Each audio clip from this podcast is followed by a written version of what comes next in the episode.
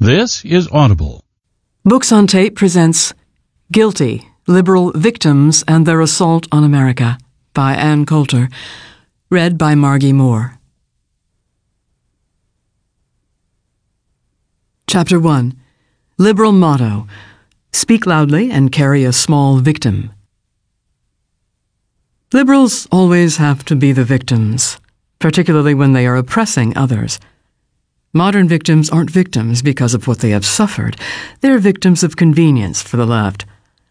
There's no way to determine if an action is offensive by looking at the action. One must know who did it to whom and whose side the most powerful people in America will take. Chapter 2 Victim of a crime? Thank a single mother. The most worshipped figure in modern America is the single mother. Politicians tout their programs by explaining how they will help single mothers. At campaign stops, a sure way to draw applause from the crowd is to introduce single mothers in the audience. No news report on a matter of national importance is complete unless it includes a soundbite from a single mother, preferably one bravely struggling to juggle a career and child rearing obligations. Christian ministers cite the single mother in their sermons as the personification of selfless virtue. Jesse Jackson, at last count personally responsible for at least one single mother, compares single mothers to Mary, the mother of Jesus. Even Superman's girlfriend Lois Lane is a single mother in the 2006 movie Superman Returns, in which the Man of Steel plays a superhero deadbeat dad. Single mothers are not only unsung heroines, as the title of a recent book puts it, they are perennial victims, the unwitting victims of sex with men they're not married to. Over and over again, we are told that this or that policy will result in single mothers being hit hardest. Newspapers must have a macro on their computers single women hardest hit. Bankruptcy reform. Single mothers, especially, are among those hardest hit by bankruptcy reform. Home oil prices.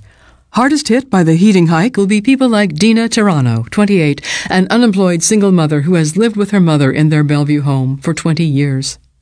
Shift work.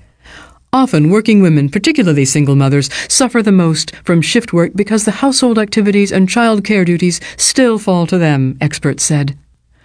Health insurance. Those hardest hit are women, especially single mothers and children. A slowing economy.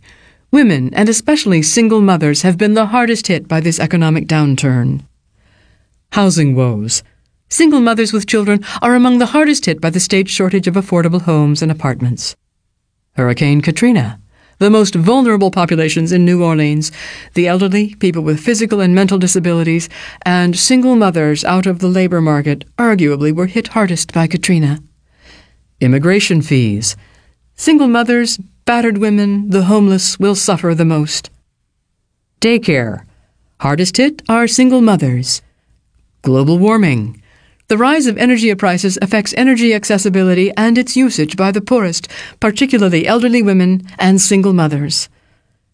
Parents abused by children.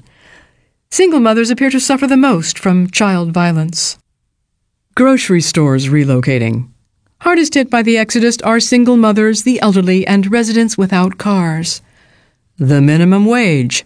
The minimum wage needs to be raised, and the group it hits the hardest are single mothers workfare rules. Republican efforts to tighten America's chief welfare plan could drive poor single mothers deeper into poverty, according to a new report. There is no better example of phony victims who are actually victimizers than single mothers. We're not living in Dickensian England with husbands dropping like flies from cholera, plague, and industrial accidents, creating blameless single mothers. Charles Dickens' England had single mothers because the average lifespan for males, circa 1830, ranged from 44 years for the middle and upper classes down to 22 years for laborers. That isn't the reason we have an explosion of single mothers in 21st century America. We have single mothers because more than a million women choose to have children out of wedlock every year in America and do not then wed or give the babies up for adoption. By their own choices, they consign their children to starting life with second class status. Of all single mothers in America, only 6.5% of them are widows, 37.8% are divorced, and 41.3% gave birth out of wedlock. The 6.5% of single mothers whose husbands have died shouldn't be called single mothers at all. We already have a word for them, widows. Their children do just fine compared with the children of married parents. Liberals refer to widows as single mothers to try to class up the category, much as they do with their infuriating description of the GI Bill as a form of welfare or the U.S. military as a successful government program. We can't blame mothers who get divorced for being single mothers. We should blame both mothers and fathers. Divorce typically proceeds from adultery, abandonment, or abuse, and there are only two suspects, both of whom are the parents of the children whose lives will forever be harmed by the dissolution of a marriage. After interviewing nearly 100 children of divorce, Linda Bird Francke, a divorced mother who wrote the book Growing Up Divorced, said almost all were sad and virtually all were angry. In any event, divorced mothers should be called divorced mothers, not single mothers. We also have a term for the youngsters involved, the children of divorce, or, as I call them, future strippers. It is a mark of how attractive it is to be a phony victim that divorcees will often claim to belong to the more disreputable category of single mothers. Far more cruel than bequeathing your children a broken family through divorce is to raise children out of wedlock. True, single mothers are women who, by their own volition, have done everything in their power to ruin their children's lives before they're even born. It makes no difference if the pregnancy was unplanned, unwanted, or accidental, and many aren't any of those. Getting pregnant isn't like catching the flu. There are volitional acts involved. Someone else explain it to Dennis Kucinich. By this purposeful act, Single mothers cause irreparable harm to other human beings, their own children, as countless studies on the subject make clear. Not only do single mothers hurt their children, they also foist a raft of social pathologies on society. Look at almost any societal problem, and you will find it is really a problem of single mothers. Is it cruel to describe the life chances single mothers are giving their children? How about compared with actually doing that to children at a rate of about 1.5 million a year? If a child in the womb could choose one fact about his parents rich, good looking, intelligent, easygoing, athletic, went to Harvard, black or white the one factor that would improve his life chances more than any other is that they be married. Or at least the second choice, right after mother is not pro choice. The only thing a baby shouldn't want is parents who divorce. Or, worst of all, were never married. That's starting life with a losing hand. Liberal think tanks denounce efforts to promote marriage, deceptively chirping, as Mary Parke of the Center for Law and Social Policy did, that most children in single parent homes grow up without serious problems. Yes, and most smokers won't die of lung disease. The evidence of the damage of single parenthood is so blindingly obvious, even liberals have started to admit it. Uh, a 2004 New York Times Magazine article on welfare families by Jason DeParle said, Mounds of social science from the left and the right leave little doubt that the children of single parent families face heightened risks. Calling a single parent family a double dose of disadvantage, the Times article cited as the definitive text a book by sociologists Sara McLanahan and Gary Sandefur that concluded back in 1994. In our opinion, the evidence is quite clear. Children who grow up in a household with only one biological parent are worse off, on average, than children who grow up in a household with both of their biological parents, regardless of the parent's race or educational background. That's an understatement.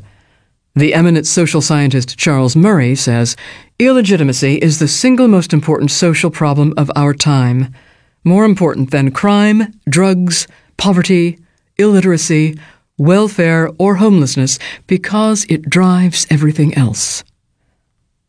Here is the lottery ticket that single mothers are handing their innocent children by choosing to raise them without fathers. Controlling for socioeconomic status, race, and place of residence, the strongest predictor of whether a person will end up in prison is that he was raised by a single parent. By 1996, 70% of inmates in state juvenile detention centers serving long term sentences were raised by single mothers. 72% of juvenile murderers and 60% of rapists come from single mother homes. 70% of teenage births, dropouts, suicides, runaways, juvenile delinquents, and child murderers involve children raised by single mothers. Girls raised without fathers are more sexually promiscuous and more likely to end up divorced. A 1990 study by the Progressive Policy Institute showed that after controlling for single motherhood, the difference between black and white crime rates disappeared. Various studies come up with slightly different numbers, but all the figures are grim. According to the Index of Leading Cultural Indicators, children from single parent families account for 63% of all youth suicides, 70% of all teenage pregnancies, 71% of all adolescent chemical slash substance abuse, 80% of all prison inmates, and 90% of all homeless and runaway children. A study cited in The Village Voice produced similar numbers. It found that children brought up in single mother homes are five times more likely to commit suicide, nine times more likely to drop out of high school, ten times more likely to abuse chemical substances, fourteen times more likely to commit rape for the boys, 20 times more likely to end up in prison, and 32 times more likely to run away from home. Single motherhood is like a farm team for future criminals and social outcasts. With new children being born, running away, dropping out of high school, and committing murder every year, it's not a static problem to analyze. But however the numbers are run, single motherhood is a societal nuclear bomb. Many of these studies, for example, are from the 1990s, when the percentage of teenagers raised by single parents was lower than it is today. In 1990, 28% of children under 18 were being raised in one parent homes, mother or father, and 71% were being raised in two parent homes. By 2005, more than one third of all babies born in the United States were illegitimate. That's a lot of social problems coming. Imagine an America with 70% fewer juvenile delinquents, 70% fewer teenage births, 63 to 70% fewer teenage suicides, and 70% to 90% fewer runaways. And you will appreciate what the sainted single mothers have accomplished. Even in liberals' fevered nightmares, predatory mortgage dealers, oil speculators, and Ken Lay could never do as much harm to their fellow human beings as single mothers do. The problem is not confined to the United States. With a welfare state similar to America's, Britain leads Europe in the proportion of single mothers and also is ranked by UNICEF at the bottom of all industrialized nations in the well being of its children. Britain tops the European Union in crime, including violent crime, alcohol and drug abuse, obesity, and sexually transmitted diseases, though some are ties. Citing these statistics in a 2007 article in Maclean's magazine, British journalist Martin Newland said, Increasingly, but belatedly, politicians are beginning to identify the decline of marriage and the family as the major cause of social dysfunctions, including ill health, crime, rampant promiscuity, and welfare dependency. Family breakdown is not spread evenly throughout the population. America has more than twice as many teenage births as other developed nations, 80% of which are out of wedlock. Only 4% of college graduates have illegitimate children. 16% of college graduates will get divorced, compared with 46% of high school dropouts, despite the fact that high school dropouts are less likely to get married in the first place.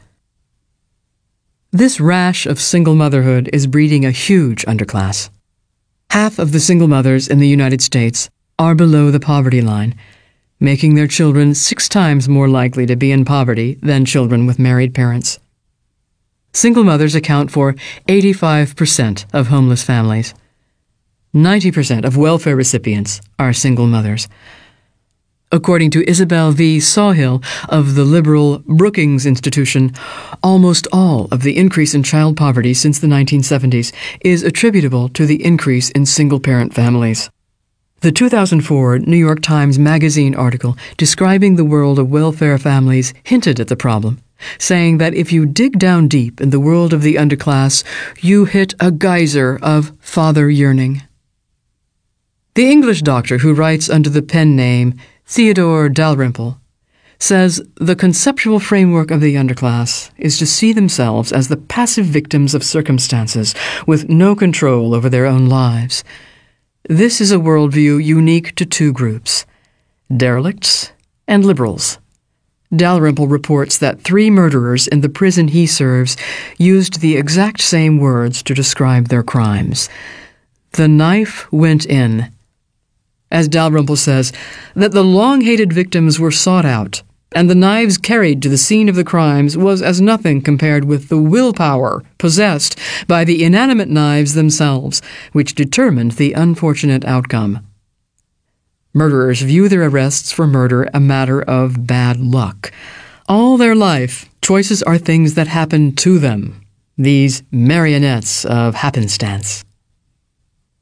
It's the same thing with battered women who act as if they could not possibly have foreseen the violent tendencies in their boyfriends. This, Dalrymple says, serves to absolve them of all responsibility for whatever happens thereafter, allowing them to think of themselves as victims alone, rather than the victims and accomplices they are. And yet, Dalrymple demonstrates that they knew exactly what they were getting into with the men who beat them. He ascertains this by asking battered women two questions. One, do you think I could have guessed by looking at your boyfriend that he would beat you? Answer yes.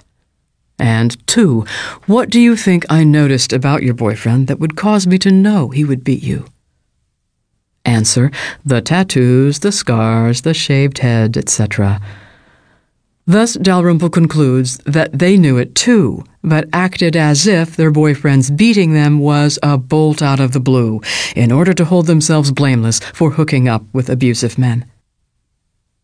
How much stranger is it to act as if unwed pregnant women have nothing to do with their circumstances? Getting pregnant isn't like getting cancer. Single mothers don't occur randomly in the population. As any kindergartner in today's public schools can tell you, pregnancy is the result of having sex without using a condom. And yet, a 1992 New York Times article about single mothers on welfare used the exact same passive voice of the criminal described by Dalrymple. According to the Times, the women became pregnant out of wedlock when their youth was overtaken by motherhood. External factors caused their dilemmas, not their own free will. Being black and from the inner city also raised the likelihood of dependency. Adopting the language of irresponsibility that has done so much for the poor, the 15 year old son of an unwed mother told the Times, My mother ain't got the money. That's the kind of stuff that makes you sell drugs. You want something? And you ain't got nothing in your pocket. A Times editorial explained that the true enemy is poverty. For half a century, American welfare policy was premised on the insane idea that being poor causes single motherhood and crime, rather than that single motherhood causes criminal behavior and poverty. The result of treating a symptom rather than the cause was that all three poverty, single motherhood, and crime skyrocketed. A single mother in West Virginia explained her unwed pregnancy to The Economist, saying, It just happened. Our entire political class and popular culture seem to agree single motherhood just happens. We must all pretend that single women are passive victims of their own incredibly stupid choices and then extol them for their pluck. A book praising single mothers denounces those in middle class America who implicitly assume that girls and young women would have more control over their lives if they deferred motherhood. Apparently, deferring motherhood until marriage is impossible for the poor because the knife went in. Wait, no, because they rarely see such choices as marriage as open to them at all. Perhaps they would see such choices more clearly if the entire liberal establishment were not constantly praising single mothers and sneering at the unhip, drab middle class with their bourgeois prejudices against having children out of wedlock. Having money doesn't make you middle class. The secret to being middle class in America is Keep your knees together before marriage and graduate from high school. That's it. Anyone who does those two things has a smaller chance of being in poverty than a boy from the Dalton School has of being in the Navy SEALs. We could wipe out chronic poverty in America tomorrow if women could just manage to get married before having children and to stay married after having children. But reinforcing the idea that single motherhood is just a matter of rotten luck on the order of a brick falling on your head, or apparently knifing someone in a pub, liberals respond to the crisis of single motherhood by demanding yet more instruction in birth control. It's society's fault that teenagers are getting pregnant. We've already run that experiment. It was precisely the advent of the pill that precipitated the gusher of illegitimate births in the first place. As with Dalrymple's battered women, if it was just bad luck, why were conservatives able to predict that the wide availability of birth control would lead to more illegitimate children? Teaching proper condom use in government schools sends what we call a mixed message. Never, under any circumstances, have sex before you're married. Now, here are the precautions you'll want to take before having premarital sex. It doesn't matter if twice as many unwed girls are using birth control, if 10,000 times more unwed girls are having sex. Our public schools are drowning in condoms. More seventh graders know how to put on a condom than can name the first president, although kids who are really good with a condom all seem to know the name of the 42nd. If public schools were required to offer any more birth control classes, they might not have time for their Plan a Jihad lessons. The idea that mastering the use of birth control is information adolescents are lacking is nonsense. They're running transcontinental drug rings and complicated welfare frauds, but they need instruction in how to put on a condom? Apparently, it wasn't society's failure to provide birth control classes that led to a spike in unwed mothers at Gloucester High School in Massachusetts in 2008. Time magazine revealed that nearly a dozen adolescent girls had entered a pregnancy pact, agreeing to get pregnant on purpose. After 17 high school girls, none older than 16, got pregnant that year, four times more than the average. The school nurses remarked that they had noticed a surge in sophomores coming in for pregnancy testing. The girls walked out sullen if the test came back negative, but ecstatic if it was positive. For some, it was the first test they had ever passed. Under questioning, the girls confessed to making a pact to get pregnant and raise their babies together. One girl had gotten herself pregnant with a homeless man who reportedly wooed her with free rides in his shopping cart. They're so excited, one unwed teenaged mother said, to finally have someone to love them unconditionally. Another classmate explained, No one's offered them a better option. Admittedly, a better option than being impregnated by a guy who sleeps under an overpass and collects cans for a living is hard to imagine. But the point is, it's our fault. These girls are just victims of a society that hasn't offered them something better, other than living in the most prosperous, free nation on earth. I know from reading the New York Times that it's madness to ask people to wait until marriage to have sex. Why should people worry about the kind of life they are giving a child when they have a shot at fleeting sexual pleasure? Even Sidonie Squier, head of President Bush's marriage promotion project in the Office of Family Assistance, stoutly assured The Economist that her office did not take a view on whether people should have premarital sex. So I guess, as with global warming, the debate is over. But Americans used to be able to care about the circumstances of their children's births. The illegitimacy rate has gone up by more than 300% since 1970. Moreover, even assuming that sometime around the year 1969 the entire human race lost the ability to defer gratification, there's still the wholly volitional decision not to give the baby up for adoption. In 1979, only about 600,000 babies were born out of wedlock, and one quarter of them were put up for adoption. By 1991, the number of illegitimate births had doubled to 1,225,000 annually, but only 4% were allowed to be adopted, and most of those babies were snapped up by either Angelina Jolie or Mia Farrow. By 2003, 1.5 million illegitimate babies were born every year, but only about 14,000 of them, less than 1%, were put up for adoption. Not surprisingly, unwed mothers who care enough to give their children up for adoption also come overwhelmingly from responsible backgrounds. They tend to have higher education and income levels, and to come from intact upper middle class families with highly educated parents. You will note that we do not read about adopted children filling up the prisons, welfare rolls, and runaway shelters. Adopted children are no worse off, and indeed are generally better off than non adopted children.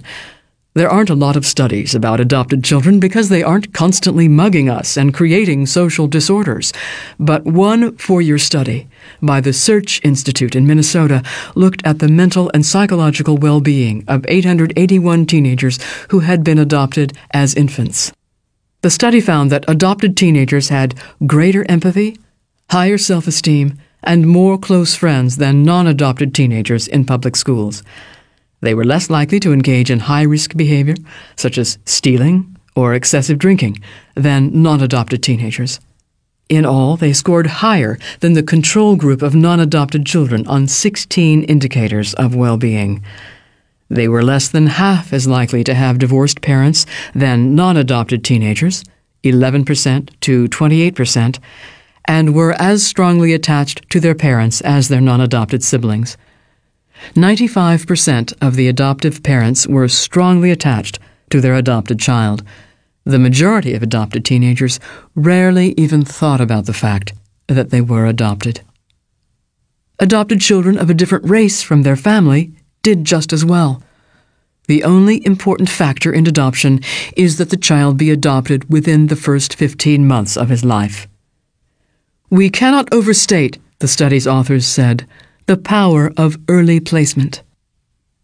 The blessed single mothers we are required to idolize had a choice of placing their children in the best of all possible worlds for their children adoption, or the worst of all possible worlds single mother families. To satisfy their own selfish interests, they chose the worst of all possible worlds. Couldn't newspapers start telling us how global warming, government programs, and hurricanes are going to affect a more desirable group, like drug dealers?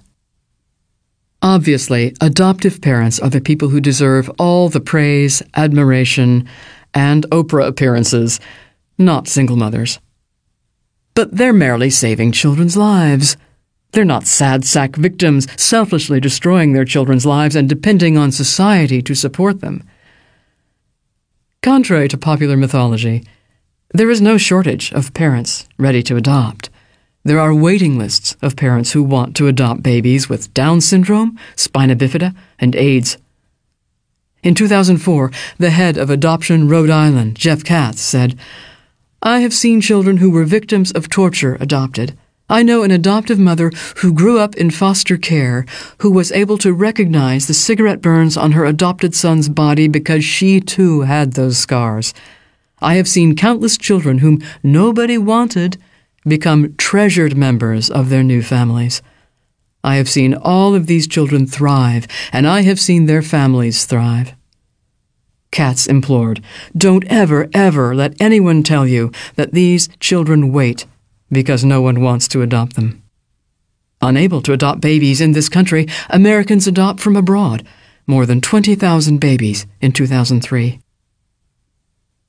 Back in the days when we weren't required to constantly praise single mothers, a New York University study found single mothers to be overtly dominant, aggressive, narcissistic, and bitterly hostile. And yet, all of society has been trained to have nothing but sympathy for these aggressors. Not surprisingly, Hollywood has taken a leading role in portraying single mothers as victims, while relentlessly promoting promiscuity, single motherhood, prostitution, and divorce to the detriment of the most vulnerable members of society. But if anyone makes a peep of criticism, suddenly it's 1939 Germany and overpaid writers from Murphy Brown are the Jews. Hollywood movers and shakers are as rich as any oil company's CEO, but the role they love to play the most is victim. There was unmitigated joy when Dan Quayle said in 1992 it doesn't help matters when primetime TV has Murphy Brown, a character who supposedly epitomizes today's intelligent, highly paid professional women, mocking the importance of fathers by bearing a child alone and calling it just another lifestyle choice. At the Emmy Awards ceremony that year, they're always giving awards to one another, these martyrs. The creator of The Murphy Brown Show, Diane English, was showered with awards. English took the occasion to say, I would like to thank our sponsors for hanging in there when it was getting really dangerous. Inasmuch as the entire awards program was a Quayle bashing festival, it's hard to believe any of them were ever in much danger from Dan Quayle. TV producer Gary David Goldberg said, I've never seen a time where people have responded this viscerally and taken the attacks so much to heart. Bob Burkett, vice president of a film production outfit, said, No question that a gauntlet has been laid down to this community. We've decided to pick it up. Marge Tabankin, executive director of the Hollywood Women's Political Committee, said, The community feels targeted. It's created a chill and fear reminiscent of the 50s. Let's face it, we feel we're being used as whipping boys. Yes, Hollywood liberals have got balls to spare, and that's why I admire them so much. The starring victims, single mothers, were almost completely forgotten in the Hollywood sob fest. Liberals invoked their own mythical victim status to censor any criticism of Hollywood's celebration of illegitimacy. The New York Times denounced Quayle's Murphy Brown speech in an editorial sniffing, He seems seriously to believe that what poor people most need is moral fiber. Obviously, what poor people really need is free housing, food stamps, and yet another government program designed to treat them like passive, helpless children. Despite the fact that a majority of illegitimate children in America are whites of European descent, soon Jesse Jackson was getting into the Victimhood Act, attacking conservative criticism of single motherhood as racist. In a debate about Quayle's remarks between Jackson and Pat Robertson on ABC's Good Morning America, Robertson discussed the scourge of single motherhood, saying he had lived in Bedford Stuyvesant, one of the worst black slums in America, and I know the plight of the poor, and I've committed my life to help them. But you're not going to help black people unless the black men stop siring children out of wedlock. Fortunately, Jackson did not threaten to cut his nuts off, as he would years later to B. Hussein Obama. Instead, Jackson retorted, That's a racist statement. That's a racist statement. Then, at the 1992 Democratic National Convention that year, Jackson said, Lastly, a lot of talk these days about family values, even as we spurn the homeless on the street. Remember, Jesus was born to a homeless couple, outdoors in a stable in the winter. Jesus was the child of a single mother. When Mary said Joseph was not the father, she was abused and questioned. If she had aborted the baby, she would have been called immoral. If she had the baby, she would have been called unfit, without family values. But Mary had family values. It was Herod, the Quayle of his day, who put no value on the family. I wonder if that's the line Jackson used on Karin Stanford, the mother of his illegitimate child. Needless to say, the Democratic Convention erupted in applause at Jackson's lunatic comparison of single mothers to Mary, the mother of Jesus. In the Democrats' defense, they could not be accused of applauding a sacrilegious speech because the delegates were unfamiliar with the original story. Just quickly, Mary and Joseph were married before Jesus was born. They were not homeless. They were traveling to Bethlehem to register for the census. No one ever abused and questioned Mary about being pregnant. Mary did have the baby, so luckily we dodged the bullet of her aborting the Son of God. No one called Mary unfit without family values. The only people who knew who the real father was came to worship Jesus. Also, Mary was a virgin. I am fairly certain that we are not witnessing the miracle of 1.5 million virgin births every year. As David Reinhard wrote in The Oregonian, perhaps at the next convention Jackson would be likening Jesus' disciples to the Crips and Bloods. Finally, to compare someone to Herod is like comparing him to Hitler, or whoever the current head of Planned Parenthood is. Herod ordered the slaughter of all children under two years old in Bethlehem. He did not give a speech criticizing Hollywood elites for glamorizing single motherhood. But apart from that, the Reverend Jackson had all his biblical points right. For example, Jesus was, in fact, a Hymie. Not only was Jackson not laughed into obscurity, but his inane remarks turned him into the Democrats' most respected speaker since William Jennings Bryan. The Boston Globe hailed the speech as a powerful reminder of his importance to the party, as its conscience, its goad, and its spokesman for those too often ignored as the Democrats move relentlessly toward the middle. I couldn't have said it better myself. Jesse Jackson, not just an unintelligible skirt chasing shakedown artist, but the conscience of the Democratic Party. After the massive, coordinated attack on Dan Quayle for his Murphy Brown speech, no politician again dared to speak up on behalf of the 1.5 million children consigned to starting life on the back bench each year in America. They might be accused by Bryant Gumbel, then of CBS's early show, of using family values as a code word for intolerance and less inclusion. As Brent Bozell of the Media Research Center said, even after the 2004 election, when voters chose moral values as the most important issue, Republicans refused to campaign on issues of morality. Republican strategists, Bozell said, pull muscles just thinking about Dan Quayle scorning the Murphy Brown single mom plot in 1992. A phalanx of professional victims, oppressed Hollywood multimillionaires, single mothers, and black agitators, swept the real victims, children raised without fathers, under the rug.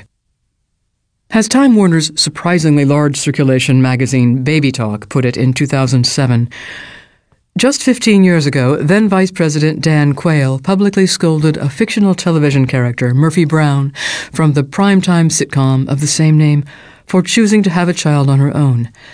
Today, the 2008 presidential hopefuls from both parties recognize that single moms are a force to be reckoned with and would be more likely to send Brown a baby gift than to question her choices. And so they do.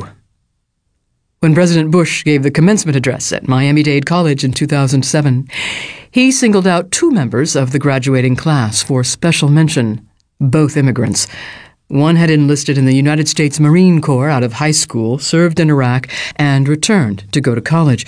The other, from Trinidad and Tobago, was a single mother of four. Did America lose some sort of immigration lottery? That same year, President Bush's daughter Jenna wrote a book about a 17 year old single mother who was HIV positive. Anna's Story A Journey of Hope. As a presidential candidate, John Kerry was constantly touting single mothers, using them in his campaign ads and giving them speaking time at campaign rallies. The week he announced he was running for president, Kerry held a campaign event at Faneuil Hall in Boston. Three eminences spoke on his behalf the mayor of Boston, Senator Ted Kennedy, and a 20 year old single mother. It's hard to say whose reputation suffered the most from this joint appearance. In 1994, President Bill Clinton held an emotional press conference at the White House to promote his crime bill, which was going to end crime in America by providing for midnight basketball and banning so called assault weapons, defined as semi automatics that look scary to liberals. Three crime victims spoke in favor of one or another aspect of the bill, including Janice Payne of New Orleans, whose nine year old son James had been shot and killed in his neighborhood. In an eerie coincidence, just days before he was shot, James had written a letter to Clinton saying, I want you to stop the killing. People is dead, and I think somebody might kill me. In this particular case, however, there were other risk factors in James's life that arguably superseded the availability of guns. For example, he lived with a single mother in a crack house, or as the realtors call it, a shooter upper. His mother had pleaded guilty to possession of painkillers and crack cocaine. These facts came to light after Louisiana law enforcement saw Ms. Payne standing next to the president during the Rose Garden ceremony and arrested her for parole violations which, by the way, was about the extent to which Clinton's crime bill stopped crime. In 2008, the city commissioner of Opa-locka, Florida, a single mother herself, hosted a salute to single mothers with cash prizes for the single mother with the most affecting story. They struggle to cope. Give them prizes. One single mother said, It would be easy to be single by myself, but I would rather have my kids with me and struggle with them. If someone said that about a pet, he'd be charged with animal cruelty. The attendees got gift bags, cash prizes, and information on taxpayer funded goodies available to single mothers. The commissioner said she hoped the next awards ceremony for mothers who intentionally harm their children to be even bigger. In 2004, the New York Times attacked the Bush tax cuts by quoting a retired coal miner from southern Illinois who complained, My daughter is a single mother and she didn't get a tax cut. Admittedly, in this case, the problem may have less to do with the absence of a husband and more to do with Democrats' maddening inability to understand that you have to pay taxes in order to get a tax cut. But notice how the man, a Democrat according to the Times, self righteously announced the embarrassing circumstances of his own daughter as if it were a badge of honor that she was a single mother. People used to brag about their children getting into an Ivy League school or joining the Marines. Now they brag about their kids having children without being married. That same year, discussing the alternative minimum tax on National Public Radio, David Cay Johnston, then a tax reporter for the New York Times, illustrated the unfairness of it by saying, it now applies to very few people who make multimillion dollar incomes, but it can apply to a single mother who only makes $30,000. How about we double the tax on single mothers to create a disincentive to illegitimacy so that fewer children's lives will be ruined? Sociologist Ruth Sidel was a little late to the party when she wrote that single mothers should be celebrated and indeed applauded for their courage, determination, commitment to others, and independence of spirit. This was in her book, Unsung Heroines Single Mothers and the American Dream, which is not to be confused with Louise Sloan's book, Knock Yourself Up No Man, No Problem A Tell All Guide to Becoming a Single Mom or Jane Mattes's book, Single Mothers by Choice, a guidebook for single women who are considering or have chosen motherhood, or Colleen Sell's book, Cup of Comfort for Single Mothers Stories that Celebrate the Women Who Do It All. Or Rosanna Hertz's book, Single by Chance, Mothers by Choice How Women Are Choosing Parenthood Without Marriage and Creating the New American Family. Or Ellie Slott Fisher's, Mom, there's a man in the kitchen and he's wearing your robe. The Single Mom's Guide to Dating Well Without Parenting Poorly. And of course, there's the soon to be classic by me What to Expect When You're Expecting Because You're an Irresponsible Little Tramp. Single motherhood is the apotheosis of the feminist vision. Women without men. Except they're not without men. They're without one specific man with an interest in their particular children but men and women across the country have been forcibly enlisted in the job of feeding, housing, and clothing single mothers and their children. The rest of us have to be constantly attuned to the needs of single mothers. Government policies are designed to support single mothers rather than to stop them. Churches, corporations, and nonprofit organizations are required to chip in to make up for single mothers' lack of husbands. I am woman, hear me roar. Hey, what's the holdup with my government check? A 2008 study led by Georgia State University economist Benjamin Scafidi found that single mothers, unwed or divorced, cost the U.S. taxpayer $112 billion every year. We could have had two Iraq wars at that price. Ken Starr gave us more than a dozen high level felony convictions and a presidential impeachment for a mere 40 million. Scafidi underestimated single mothers' burden to society by using the lowest estimates of single mothers in poverty and excluding additional costs of single mothers to programs such as the Earned Income Tax Credit and remedial education programs in public schools. Scafidi's study did not even consider the burden single mothers place on law enforcement because of their higher likelihood to neglect or kill their children in order to spend more time with their boyfriends. A huge percentage of law enforcement resources are spent dealing with the behavior of white trash in America, of which single motherhood is a major part. 85% of mothers who kill their children through neglect are single mothers. Consider some of the more newsworthy child murder cases over the past few years. In the fall of 2008, single mother Casey Anthony was indicted for the murder of her two year old Caylee Marie Anthony. However, the trial comes out, the child is gone. In 2004, 28 year old single mother Tammy Huff beat to death her 8 year old son Jose Torres with the assistance of her boyfriend, Bradley Dial. In 2003, single mother Amanda Hamm, 27 years old, drowned her three young sons, aged 6, 3, and 23 months, so she could move to St. Louis with her boyfriend. It would have been a lot of trouble to bring the boys with them. Apparently, the prospect of hearing, Are we there yet? for eight hours was just too daunting for Amanda. In 2001, 21 year old single mother Jennifer Sisowski killed her eight month old illegitimate son, Gideon Fuscus by repeatedly throwing him down a flight of stairs at her grandmother's swank Florida home. The case was especially unusual because Sisowski came from a wealthy, albeit broken, Connecticut family. In 1998, 25 year old single mother Tammy Lynn Richards left her two children, three and one and a half years old, alone in their apartment while she went to a bar to drink and listen to a band. One of the boys set a fire when he was playing with matches he found in the apartment. Both boys died.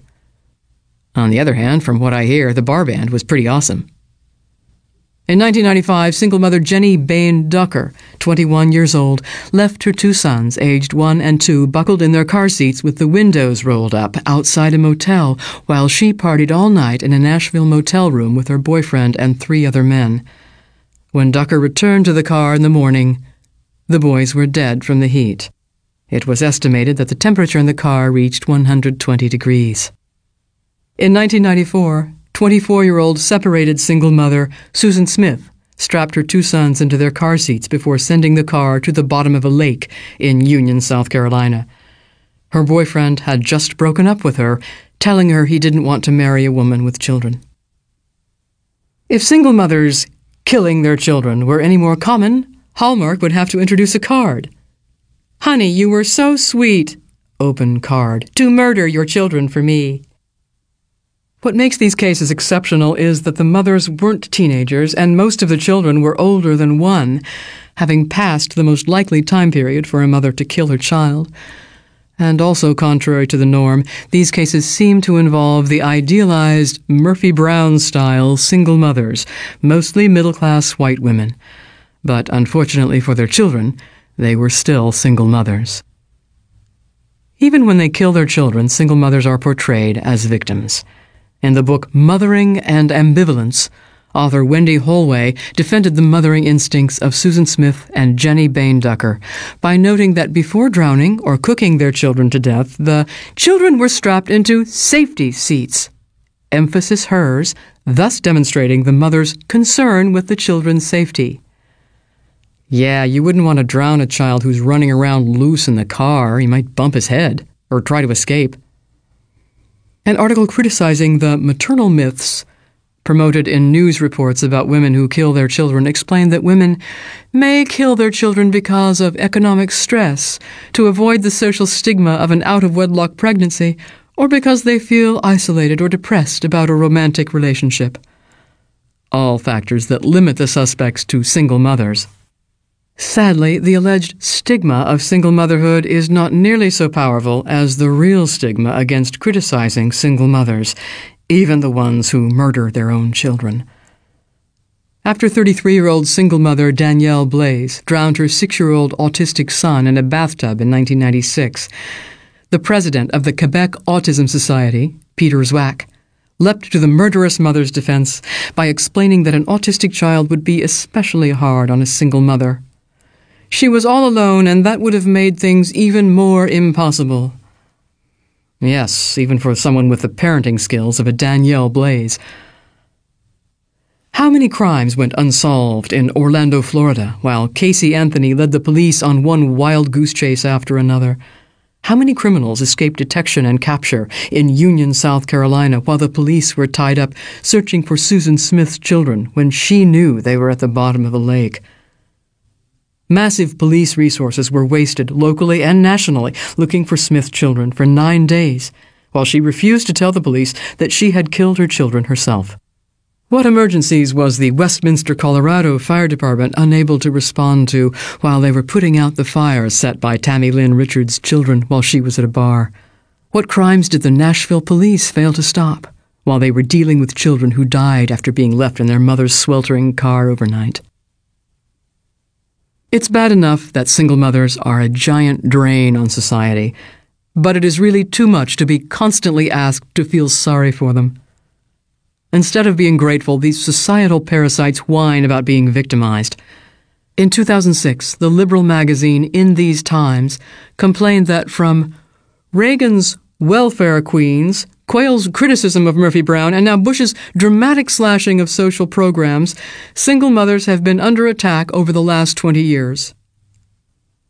Also in 2006, participants at a National Women's Studies Association meeting raged about the untold cruelties visited upon single mothers. Even Hillary Clinton had thoughtlessly jumped on the marriage promotion bandwagon, according to one speaker.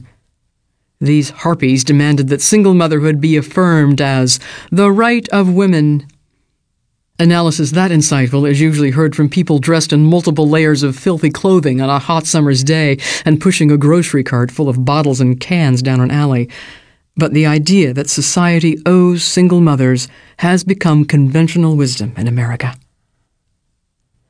Even single mothers who became that way through artificial insemination are celebrated as deserving victims, which, unless they're claiming to have tripped and landed on top of a turkey baster full of semen, is not true. Liberals view single women having babies by artificial insemination as a feminist success story in an upbeat article about artificially inseminated single mothers, a New York Times reporter happily observed that a woman can now select the father of her child from her living room and have his sperm sent directly to her doctor. It is faster and cheaper than adoption and allows women to bear their own genetic offspring. But it's not all sunshine and song. Some intolerant people make remarks that are hurtful to women who have made the difficult, deeply personal choice to ruin their own child's life. As Baby Talk magazine somberly reported, unmarried moms do feel the sting of prejudice. The New York Times noted that the most common accusation is that intentional single mothers are selfish, which the Times explained was based on a widely held belief that two parent homes are best for children. One of the single mothers by artificial insemination indignantly reported that a friend had suggested that she channel her nurturing instincts into working at a children's hospital instead of becoming a single mother. To this impertinent remark, she retorted, Can you say condescending? Another single mother by artificial insemination said that the child was more important than the partner. She might want to check with the child on that one. But the Times explained that these women have seen friends in unhappy marriages. What does the child's life chances matter when a woman is not willing, as the Times article said, to settle for Mr. Almost Right in order to have a baby? The Los Angeles Times quoted another single mother by artificial insemination who said, You're paying for it, so you kind of want the best of the best. Call me old fashioned, but when someone is promoting eugenics like that, I prefer it in the original German. So she got the best sperm to create a child that she will raise in the worst possible environment for the development of a well adjusted human being, fatherless. One member of Single Mothers by Choice sacrificed premarital sex while she was pregnant, which I gather is considered a Herculean feat these days. You go through an awful lot of trouble to get pregnant, she said. You don't want to blow it on one night of fun. Perhaps she'll be able to use that years later to browbeat her kid when he misbehaves. I didn't sacrifice countless hours of casual sex to have you so you could live like a pig. Now go clean your room. In one of several pieces over the years celebrating single mothers by choice, Marie Claire magazine ran stories of various such heroes, including one artificially inseminated single mother who bravely confronted society's belief that a child should have a father. She recounted an email exchange with a colleague after he found out she was pregnant. I didn't know you were married, he wrote. I'm not, I replied, annoyed. Who's the father? he pressed. I don't know his name, I shot back. Next, the artificially inseminated single mother let a post office worker have it for being confused when she gave none as the father's name. The clerk at the crowded post office couldn't fathom it. Every child has a father, she kept insisting. Finally, I shouted back, Well, mine has a sperm donor. The room fell silent. And to think people used to say single mothers are overtly dominant, aggressive, narcissistic, and bitterly hostile.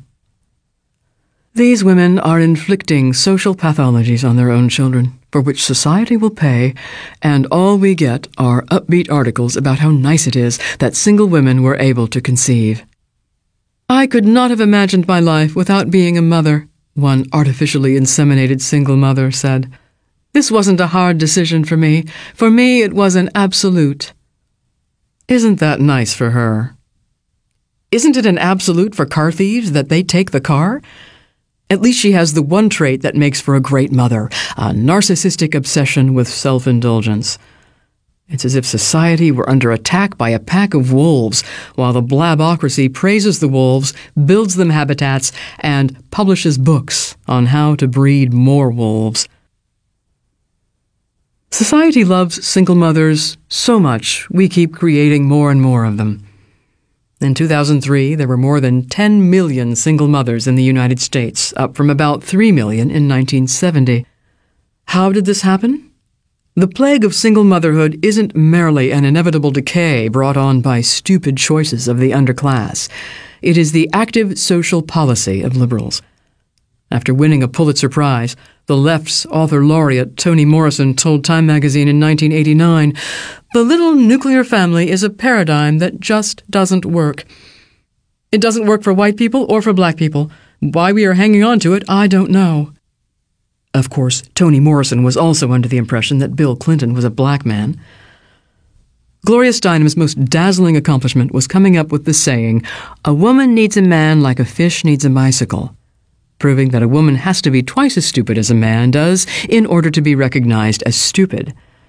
The National Organization for Women sells a bumper sticker with the motto, One nuclear family can ruin your whole life. Barbara Ehrenreich, a columnist for Time magazine in the 1990s, wrote that the family is personal hell, a nest of pathology and a cradle of gruesome violence where we learn nasty things like hate and rage and shame.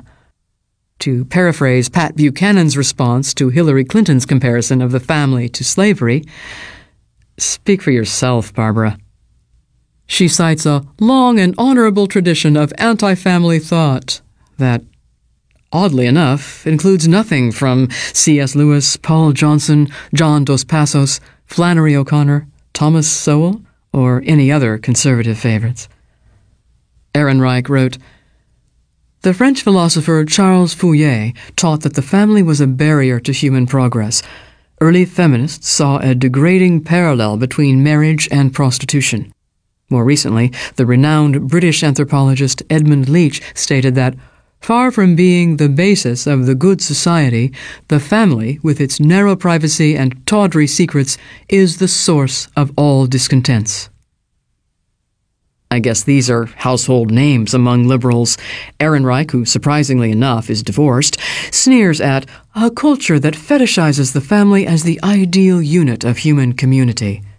She claims that for a woman, home is, statistically speaking, the most dangerous place to be. There's wrong, and then there's crazy wrong. According to the U.S. Justice Department crime statistics, domestic abuse is virtually non existent for married women living with their husbands. From 1993 to 2005, the number of married women victimized by their husbands ranged from 0.9 to 3.2 per 1,000. Domestic violence was about 40 times more likely among divorced or separated women, ranging from 37.7 to 118.5 per 1,000. Even never married women were more than twice as likely to be victims of domestic violence as married women. Evidently, the safest place for a woman to be is at home with her husband. In another passage suggesting that Ehrenreich was raised on a different planet, she says, the larger culture aggrandizes wife beaters, degrades women, or nods approvingly at child slappers. True, domestic violence skyrocketed the first year of Clinton's presidency and again the year of the Monica Lewinsky scandal. But not to worry, Caligula is gone. Even Democrats rejected his wife as their presidential nominee in 2008. Of course, he would have been gone a lot sooner without liberals like Ehrenreich denouncing the sexual puritanism of those of us trying to impeach him. Ehrenreich says she is merely brave enough to state what we all know as proof that we all loathe the traditional family. She cites the public interest in OJ's murder of his ex wife, the Menendez brothers' murder of their parents, and Lorena Bobbitt's attack on her husband's private parts. Our unseemly interest in OJ and Eric, Lyle, and Lorena, she says, allow us, however gingerly, to break the silence on the hellish side of family life. I guess our unseemly interest in the missing Natalee Holloway case allowed us to break our silence on the hellish side of summer vacations, and our unseemly interest in the Martha Moxley murder allowed us to break our silence on the hellish side of Greenwich, Connecticut. In another upbeat article for Time magazine, Ehrenreich airily announced that society should concern itself with encouraging good divorces. The goal, she says, should be to destigmatize divorce and to concentrate on improving the quality of divorces. She suggests that couples be forced by the government to plan for divorce before marriage by requiring prenuptial agreements specifying how the children will be cared for in the event of a split. Children of divorce already face enough tricky interpersonal situations, she said, without everyone acting as though divorce is a bad thing. Surely a society that smiles upon divorce will compensate for mommy and daddy not living together. While we're at it, if society would stop harping about drunk driving, I think it would really perk up paraplegics who became that way by driving drunk. This is mainstream liberal thought. Ehrenreich wrote these inanities not on the Daily Kos blog, but in Time magazine. She has been regularly featured in the New York Times, the New Republic, and the Atlantic Monthly. As Irving Kristol said, Rot and decadence are no longer the consequence of liberalism, but are the actual agenda of contemporary liberalism. Still, the left's transformation of society from family based to single mother based has been accomplished with astonishing speed. Author Maggie Gallagher, who, as an erstwhile single mother, speaks with some authority, says the problem is that people shrink from addressing the social disasters of their friends. People are mum about the horror of single motherhood, if they know a single mother. They refuse to condemn divorce, if they know a divorcee. They can't think of a single objection to gay adoption, if they know a gay couple that has adopted.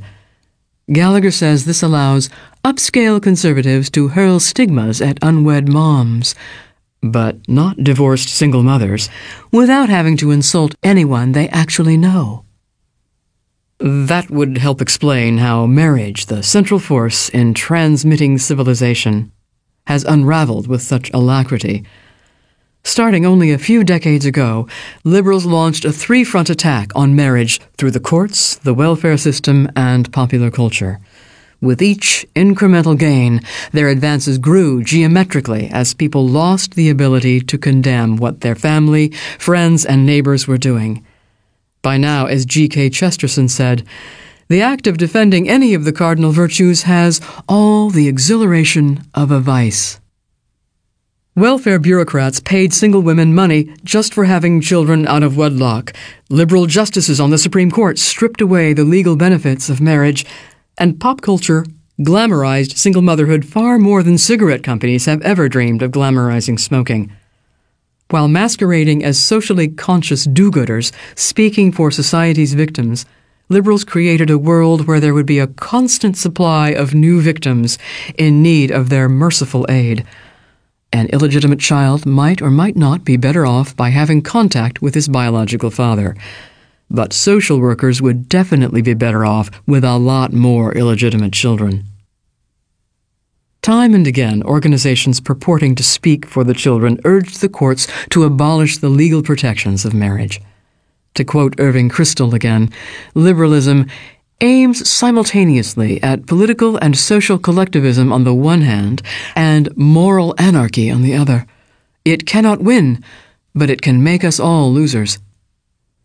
The problem with liberalism, he says, is liberalism.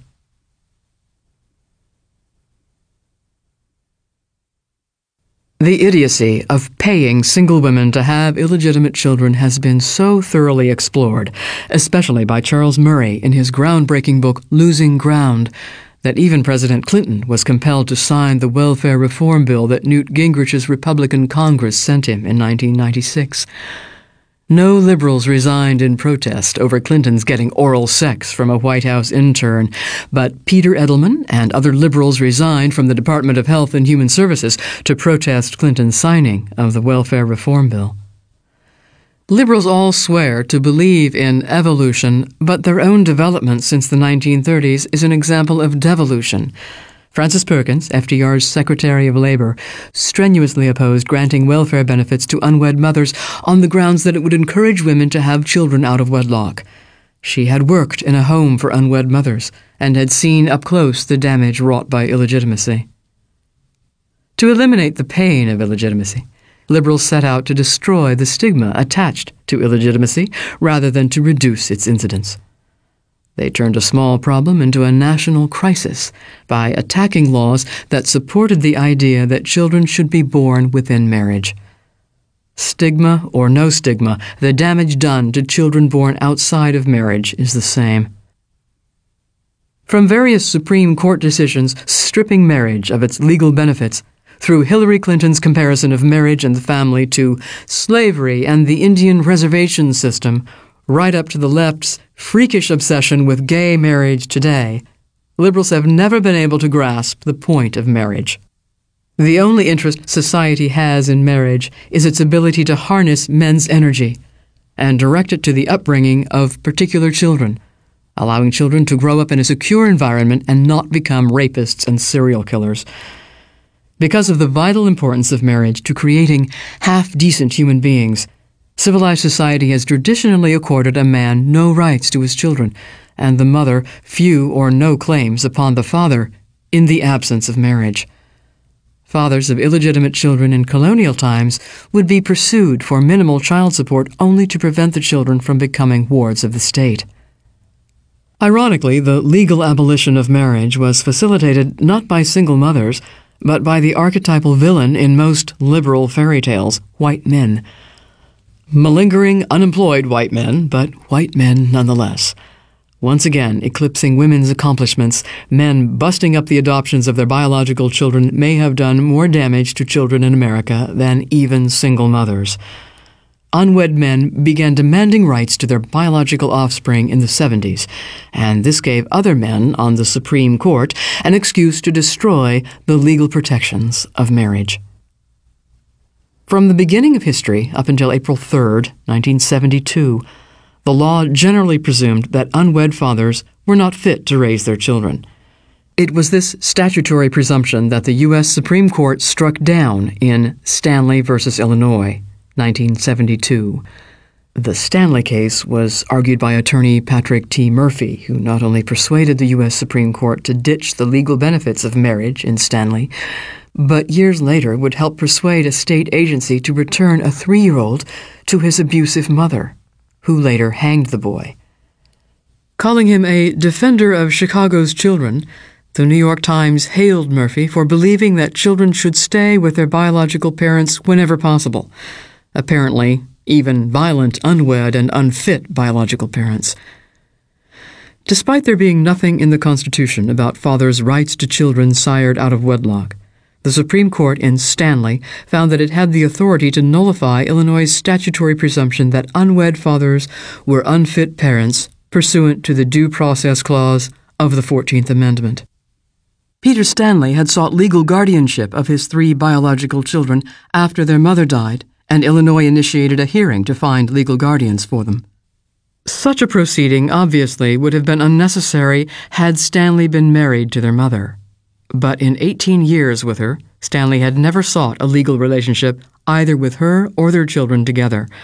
After the mother died, he turned the children over to another couple who also had no legally enforceable obligations to the children. Though Stanley apparently had no interest in obtaining actual custodianship of the children, he was particularly concerned, as Justice Warren Burger said in his dissent, with the loss of the welfare payments he would suffer as a result of the designation of others as guardians of the children. The U.S. Supreme Court found that the Illinois law on wed fathers violated substantive due process by requiring unwed fathers to establish their fitness as parents in legal proceedings, while married fathers had to make no such proof. The substantive due process construct allows the court to jettison the considered judgment of elected state representatives, as well as thousands of years of human history, in order to enshrine the crackpot ideas of liberals as the law of the land. The court discovered it had this power sometime in the 1960s. For the first two centuries of the nation's history, we had small governing units across the nation called states. These states would pass laws to govern people within their boundaries. The rulers of these governing units were elected by the people in a briefly popular system of government known as democracy. A few years after Stanley, the Supreme Court was required to issue opinions further explaining an unwed father's rights. In Quilloin v. Walcott, 1978, and Caban v. Mohammed, 1979, the court held that the Constitution required courts to examine the level of interest the sperm donor had shown in his child before allowing him to disrupt an adoption, including long hearings into the best interests of the child, hearings that anyone could see were unquestionably not in the best interests of the child. It was only a matter of time before the new rights the court had accorded unwed fathers would involve an adulterer claiming rights against the cuckolded husband. In Michael H. versus Gerald D., 1989, the court acknowledged the concept of marriage, 18 years too late, and denied the male mistress rights to the child he conceived with a married woman. But the opinion rejecting the adulterer's claims to his biological child was a shockingly narrow 5 to 4 decision. All five justices who ruled against the adulterer were appointed by Republican presidents. One more vote for the dissent, and courts would be forcing innocent husbands to leave their homes every other weekend so that the men who cuckolded them could have visitation time with the kids. Justice William Brennan's blistering dissent was the perfect distillation of liberal thinking. The wisdom of all previous ages, circa 4500 BC to 1989, amounted to mere prejudices and superstitions the traditional idea of a family as comprising a husband, a wife, and their children, Brennan said, would turn the Constitution into a stagnant, archaic, hidebound document steeped in the prejudices and superstitions of a time long past. Brennan claimed to be arguing for tolerance of those with idiosyncrasies. That is, people who enjoy pursuing adulterous liaisons. He pretentiously cited the freedom not to conform. But as Justice Antonin Scalia pointed out in the majority opinion, one way or another, somebody loses rights. Rights are a zero sum game. If the court were to grant the male mistress his freedom not to conform, it would rather severely constrict the husband's freedom to conform. Brennan's dissent is like one of those snowy globes filled with floating flakes of liberal fantasies in an imaginary landscape. It's a perfect encapsulation of the sweet little dreams of those who are barking mad. Although Brennan claimed to be interpreting a new, hip constitution, it was a constitution that existed only in his head. In every one of these cases, the Supreme Court was being asked to overrule lower courts that had upheld state laws reflecting the traditional view of marriage. The justices who argued against overruling long standing laws warned of what would be lost. In Caban, for example, Justice John Paul Stevens wrote, in dissent, All of these children have an interest in acquiring the status of legitimacy. A great many of them have an interest in being adopted by parents who can give them opportunities that would otherwise be denied. For some, the basic necessities of life are at stake. He was right, and no one, not even Justice Stevens, can remember his argument today. In a couple of decades' time, Brennan's view had completely triumphed. It seems as though it was a million years ago that there were privileges and obligations that flowed from marriage, and marriage alone. Marriage may have won a nail biting victory over adultery in Michael H. versus Gerald D., but it was too little too late. In short order, courts and legislatures would be giving unwed mothers rights to the bank accounts of the fathers of children born out of wedlock, giving unwed fathers rights to their biological children living with adoptive parents, and giving illegitimate children inheritance rights to their biological father's estates. Illegitimacy increased not because of neglect or accident, but because of an idiotic idea aggressively pursued by self righteous people who had worked it all out on paper then they returned to their exclusive doorman buildings or lush suburbs where they would never personally experience the consequences of the traditional family's destruction. It wasn't inevitable social decay that destroyed the family, it was a plan. At least the social workers are thriving. With the Supreme Court having augustly ruled that a one night stand gives a man a constitutional right to disrupt his biological child's life, in no time at all, CADs were enjoying their new rights. By the 1990s, unwed and frequently unemployed, biological fathers were ripping the products of their sexual conquests from the homes of loving adoptive families. Perhaps the most infamous case involved Baby Richard, as the courts called him, born in 1991. Baby Richard's mother, the pregnant, unwed Daniela Janikova, ditched the father, Otakar Kirchner, after he returned to their native Czechoslovakia and allegedly started dating another girl. With Kirchner still out of the country, Janikova moved into a home for abused women, saying she had been physically abused. She gave the baby up for adoption four days after his birth and later told Kirchner the baby had died. The adoptive parents, fireman Jay Warburton and his wife Kimberly, legally adopted the boy, named him Danny, and raised him as their own along with an older biological son. Months later, Kirchner returned to America, found out Janikova had given up their illegitimate son for adoption, and decided he wanted the child back. Under thousands of years of Anglo Saxon law, this would have been ludicrous. If Kirchner wanted rights to his child, he had better have been married to the mother when the child was born. But since the Supreme Court had declared marriage just a smelly old hidebound institution, Kirchner was in the game. Pursuant to our new Brennan invented traditions, when Danny was almost four years old, Illinois Supreme Court Justice James Heiple ordered that the terrified child be torn away from the only parents he had ever known and handed over to a biological father he had never met for people who hysterically denounce the influence of genetics on personality and intelligence, liberals seem to have a supernatural belief in the genetic attachment of a man to his sperm.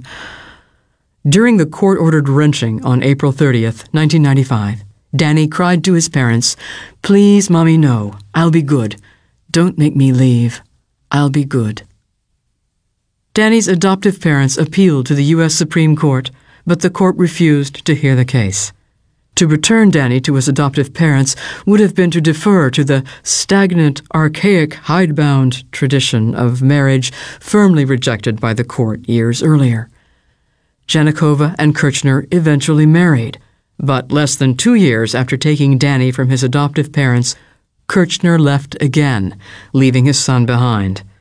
Although he returned sometime later, during the period he absconded on his wife and biological son, an interesting legal wrinkle appeared. Mrs. Kirchner had no independent parental right to Danny, since she had relinquished that right when she gave him up for adoption. Nonetheless, the Warburtons never saw Danny again. The last time Danny's mother spoke to him was the night he was taken away from them. He called from Otakar Kirchner's house and told her, I love you, Mummy. I'm coming home now. A few years later, Danny's psychologist, Karen Moriarty, who had been hired by the biological father, sued Chicago Tribune columnist Bob Greene for suggesting that she planned to write a book about baby Richard. She claimed not only that she had no intention of writing a book about baby Richard, but that it was defamatory per se for Greene to imply that she had any idea of writing a book. In 2003, Moriarty published Baby Richard, a four year old comes home. In the book, she assured readers that baby Richard had turned out just fine and bore no emotional scars from the court ordered transfer that she had supported. Brain twister. Do we have to wait for Moriarty to claim it is defamatory per se? To say Danny has emotional scars, to know for sure that he has emotional scars? In another case at about the same time, the baby Jessica case, an unwed mother in Iowa, Cara Clausen, gave her baby up two days after the child's birth in 1991. She listed her then boyfriend as the father on the child's birth certificate, and both parents formally agreed to the adoption. A married couple from Michigan drove to Iowa to take custody of the baby girl and began the process of adoption. But a few weeks later, the mother broke up with the boyfriend she had named as the father and resumed relations with an ex boyfriend, Dan Schmidt, who she now said was the real father. Schmidt decided he wanted the baby. Two and a half years later, baby Jessica was ripped away from the only parent she had ever known and given to the biological father. Naturally, the unwed fathers taking their biological children from adoptive families portrayed themselves as Victims. To win in America, one must always be the first to claim victim status. Fathers' rights groups battled with women's rights groups over who was the greater victim, and in the process, created real victims out of their children. The only point both sides seemed to agree on was that marriage is irrelevant. The institution that had protected children for thousands of years was gone. Just 20 years after Stanley, it was as if the concept of marriage had never existed. The Supreme Court's destruction of marriage is the perfect example of Chesterton's remark that when you break the big laws, you do not get freedom. You do not even get anarchy. You get the small laws. Having decided in Stanley that being married to the mother was not necessary for a man to have rights to his children, the Supreme Court, together with lower courts and state legislatures, spent the subsequent three and a half decades trying to formulate substitute rules to govern unwed parents. But without the concept of marriage, this is like trying to rewrite the rules of baseball without a ball. Courts and legislatures have simply crafted a patchwork of new rules that are a pale imitation of the traditional law of marriage. After a raft of these adoption cases in the early 90s, with unwed fathers being lied to by their pregnant girlfriends, leading to stomach turning scenes of children being ripped from happy adoptive homes, states responded by trying to recreate the benefits of marriage without marriage. Most states now have some form of paternity registry, requiring unwed fathers to stake their claim to illegitimate children within six months of the child's birth to have standing to bring lawsuits upending the child's life. Marriage used to do that, without vast phalanxes of social workers having to maintain a paternity registry. Say, you know what would be great? It would be great if we had some way of determining who the father is by law at the moment a child is born. Also, mothers should try to get some sort of commitment from the father to stay with her and raise their child together before bringing a child into the world. Maybe couples planning on having children together could have one of those commitment ceremonies the gays have. Justice Brennan might respect a commitment ceremony. Just don't call it marriage. It never occurs to anyone to simply return to the original rule.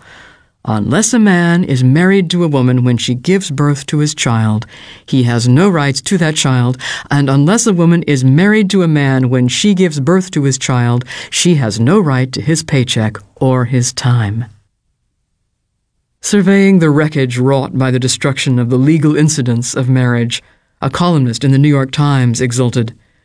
Surely this change is a welcome corrective to the injustice of traditional marriage laws and family values that stigmatized bastards for life. Except that one can't help noticing how many more bastards there are now that the stigma has been removed. It only took a few inane Supreme Court rulings in the 1970s to make the idea of marriage fly completely out of the head of Illinois Supreme Court Justice James Heiple and his cohorts in various courts across the nation. How much more vulnerable to the loss of this idea are young, stupid women? Inasmuch as broken families are almost entirely a problem of the underclass in America, it is fatuous to imagine that popular culture doesn't influence these most feckless of citizens. Liberals believe that the pathetic waifs with the pregnancy pact at Gloucester High School are too stupid to know how to use a condom, as if they wanted to, but are sophisticated enough to completely ignore a pop culture that ferociously glamorizes single motherhood. We've got tabloids and glossy magazines touting the unwed pregnancies of starlets, Christian ministers referring to unwed mothers like they're Jesus on the cross, and a popular culture that can conceive of no greater barbarity than waiting for marriage to have sex. Hmm, I wonder if that has had any effect on the increase in illegitimate children being born to girls with massively low self esteem. A real estate broker in Atlanta not a teenage runaway, told the New York Times she decided to become a single mother by in vitro fertilization because she concluded that it has quietly become a socially acceptable choice, if only because so many are making it. An adult with a job in a major city can't resist the pop culture hype about single motherhood. How much more vulnerable is a teenage girl from a broken family? Among the movies featuring single mothers are Look Who's Talking, 1989, Stella, 1990, Mermaids, 1990, Gas Food Lodging, 1992, Forrest Gump, 1994, Losing Isaiah, 1995, As Good as It Gets, 1997, Anywhere But Here, 1999, Tumbleweeds, 1999, The Next Best Thing, 2000, Chocolat, 2000, Erin Brockovich, 2000, you Can Count on Me, 2000, The Princess Diaries, 2001, Hearts in Atlantis, 2001, White Oleander, 2002, Eight Crazy Nights, 2002, Freaky Friday, 2003, Secondhand Lions, 2003, Sherry Baby, 2006, and Superman Returns, 2006. I guess Hollywood got Dan Quayle back. At the 2001 Academy Awards, three of the five women nominated for Best Actress played single mothers. Julia Roberts, who won the Oscar for her role in Erin Brockovich, as well as Juliette Binoche for Chocolat, and Laura Linney for You Can Count on Me. A fourth nominee, Ellen Burstyn, played a widow in Requiem for a Dream. This isn't a fad, it's a trend that reflects reality, said Jeff Sharp, a producer of You Can Count on Me. There are increasing numbers of strong, successful women who are raising families and having a career without a partner. Describing her role as a single mother in Anywhere But Here, Susan Sarandon, who has three children with two men to whom she has not been married, said, It's just a very rich area to explore. Actress Janet McTeer, portraying a single mother in the movie Tumbleweeds, explained the prevalence of single mothers in Hollywood movies, saying, It's more typical for a woman to have to raise children on her own. It's a theme that can be endlessly explored. We're constantly told that the underclass is trapped by circumstances, unaware of the option of waiting until marriage to have children. Maybe other choices would come into focus more clearly if Hollywood didn't have a new Hays standard prohibiting movies and TV shows from showing married people having children. All sentient human beings know that single motherhood is ruinous for children. But meanwhile, the mainstream media and Hollywood studios are constantly issuing propaganda about the joys and triumphs of single motherhood. Baby Talk magazine actually titled an article, Married versus Single Moms Who's Got the Better Deal? The magazine warned that having a partner to parent with isn't all wine and roses, adding that 22% of the married women they polled agreed that it might sometimes be easier to be unmarried. The magazine tepidly concluded that married mothers probably win out in the end just because they have dad's extra assistance, emotional support, and income. But it was a nail biter. Marie Claire seems to have updated the usual women's magazine formula jealousy, envy, and love to include regular paeans to the joys of single motherhood, even as the evidence pours in on its danger to children. The October 2001 issue featured an article about a single mother by choice. I made my lifelong dream come true. In June 2005, it was an article titled, Why Should I Wait? A happy story by an artificially inseminated unwed mother who I predict will have trouble explaining to her child the concept of delayed gratification. And in 2008 it was And Baby Makes Two about heroic single mothers. On NBC's mega hit sitcom Friends, when the pretty, popular Rachel gets pregnant out of wedlock, two of the three male stars fall madly in love with her. On Sex and the City, unwed mother Miranda acquires her most impressive boyfriend of the series, a handsome doctor, after giving birth to an illegitimate baby, but then dumps him to marry the father of her child and end up happily ever after. Back on planet Earth, one's chances of finding Mr. Right do not tend to improve after having a baby out of wedlock. A Cornell University study found that unwed mothers are 30% less likely to marry than other single women. And I would venture 100% more likely to have received sex education and condoms in schools that don't believe abstinence works. Both the likelihood of marriage and the quality of marital partners, said the study's author, Daniel Lichter, are adversely affected by out of wedlock childbearing. Us Weekly celebrated single motherhood with an article titled The New Single Moms and How They Do It, delusionally proclaiming, Sisters are doing it for themselves. No, they're not. They're doing it at a colossal, unwelcome cost to every man, woman, and child in America. Hollywood actresses have dropped sex tapes and moved on to single motherhood as a way to promote their careers. Among the current celebrity unwed mothers are Jessica Alba, Halle Berry, Minnie Driver, Bridget Moynahan, Nicole Richie, Jamie Lynn Spears, and Michelle Williams. There was also Shar Jackson, the ex girlfriend of Kevin Federline, who was briefly married to Britney Spears, but if we're including people associated with Britney Spears, there's no telling how long the list would be. Starlets who have adopted children while unmarried include Sheryl Crow, Calista Flockhart, Camryn Manheim, Meg Ryan, and Angelina Jolie. Apparently, busting up tribal wars to adopt foreign babies has become the latest form of Hollywood autoeroticism. In 2004, Vanity Fair gushed about single mother Angelina Jolie, splashed all over the tabloids as the temptress who came between Brad Pitt and Jennifer Aniston, Angelina Jolie sounds more like a stressed out single parent than a screen siren.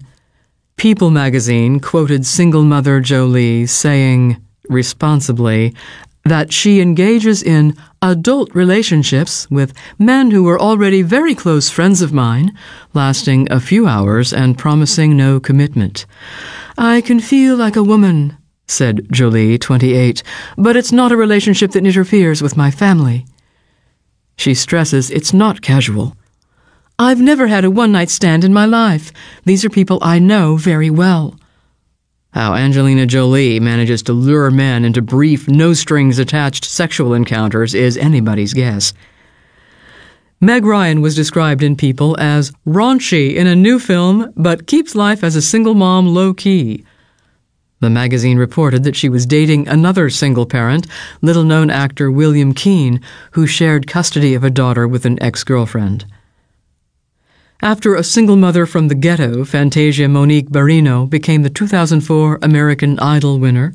She released her debut album, including the song Baby Mama. For unknown reasons, some narrow minded people thought the song celebrated single motherhood, solely because it includes lines like, Nowadays, it's like a badge of honor to be a baby mama, and B A B Y M A M A. This goes out to all my baby mamas. So everything will work out fine in the end for single mothers, provided they become American Idol winners. A child has no control over whether his parents are married, but society can create incentives that will dramatically increase the odds of children having married parents. So, why all the reverence for single mothers, but not for married men and women raising their kids in the traditional way? Parents who had shotgun marriages or who relinquished illegitimate children to adoptive parents, or who stuck it out through tough times for the sake of their children. These are the ones who should be venerated, not somebody's baby mama.